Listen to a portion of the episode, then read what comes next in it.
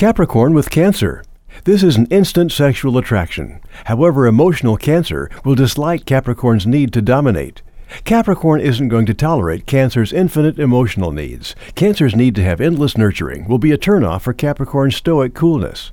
Both worry about being rejected.